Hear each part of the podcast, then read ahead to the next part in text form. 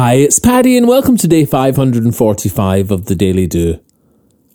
A morning routine doesn't take time, it makes time.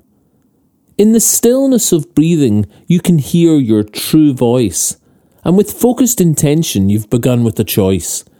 A choice that will run through the seam of your day. You make time by not doing what gets in the way. Inner peace in the morning clears the mind for your vision. Then courage evolves for your personal mission. If you begin each new day with a morning routine, your life will expand towards who you should be.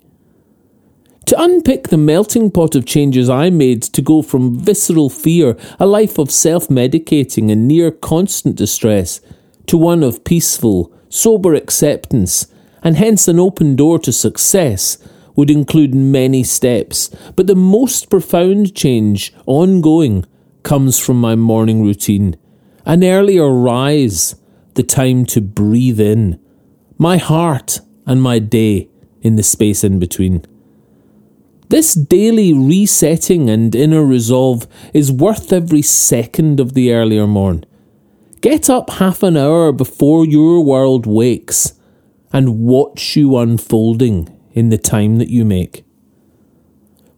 If you struggle with getting up at the dawn of your day, here's a great tool to help you on your way.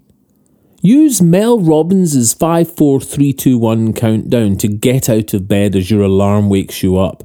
Half an hour early, 54321, jump.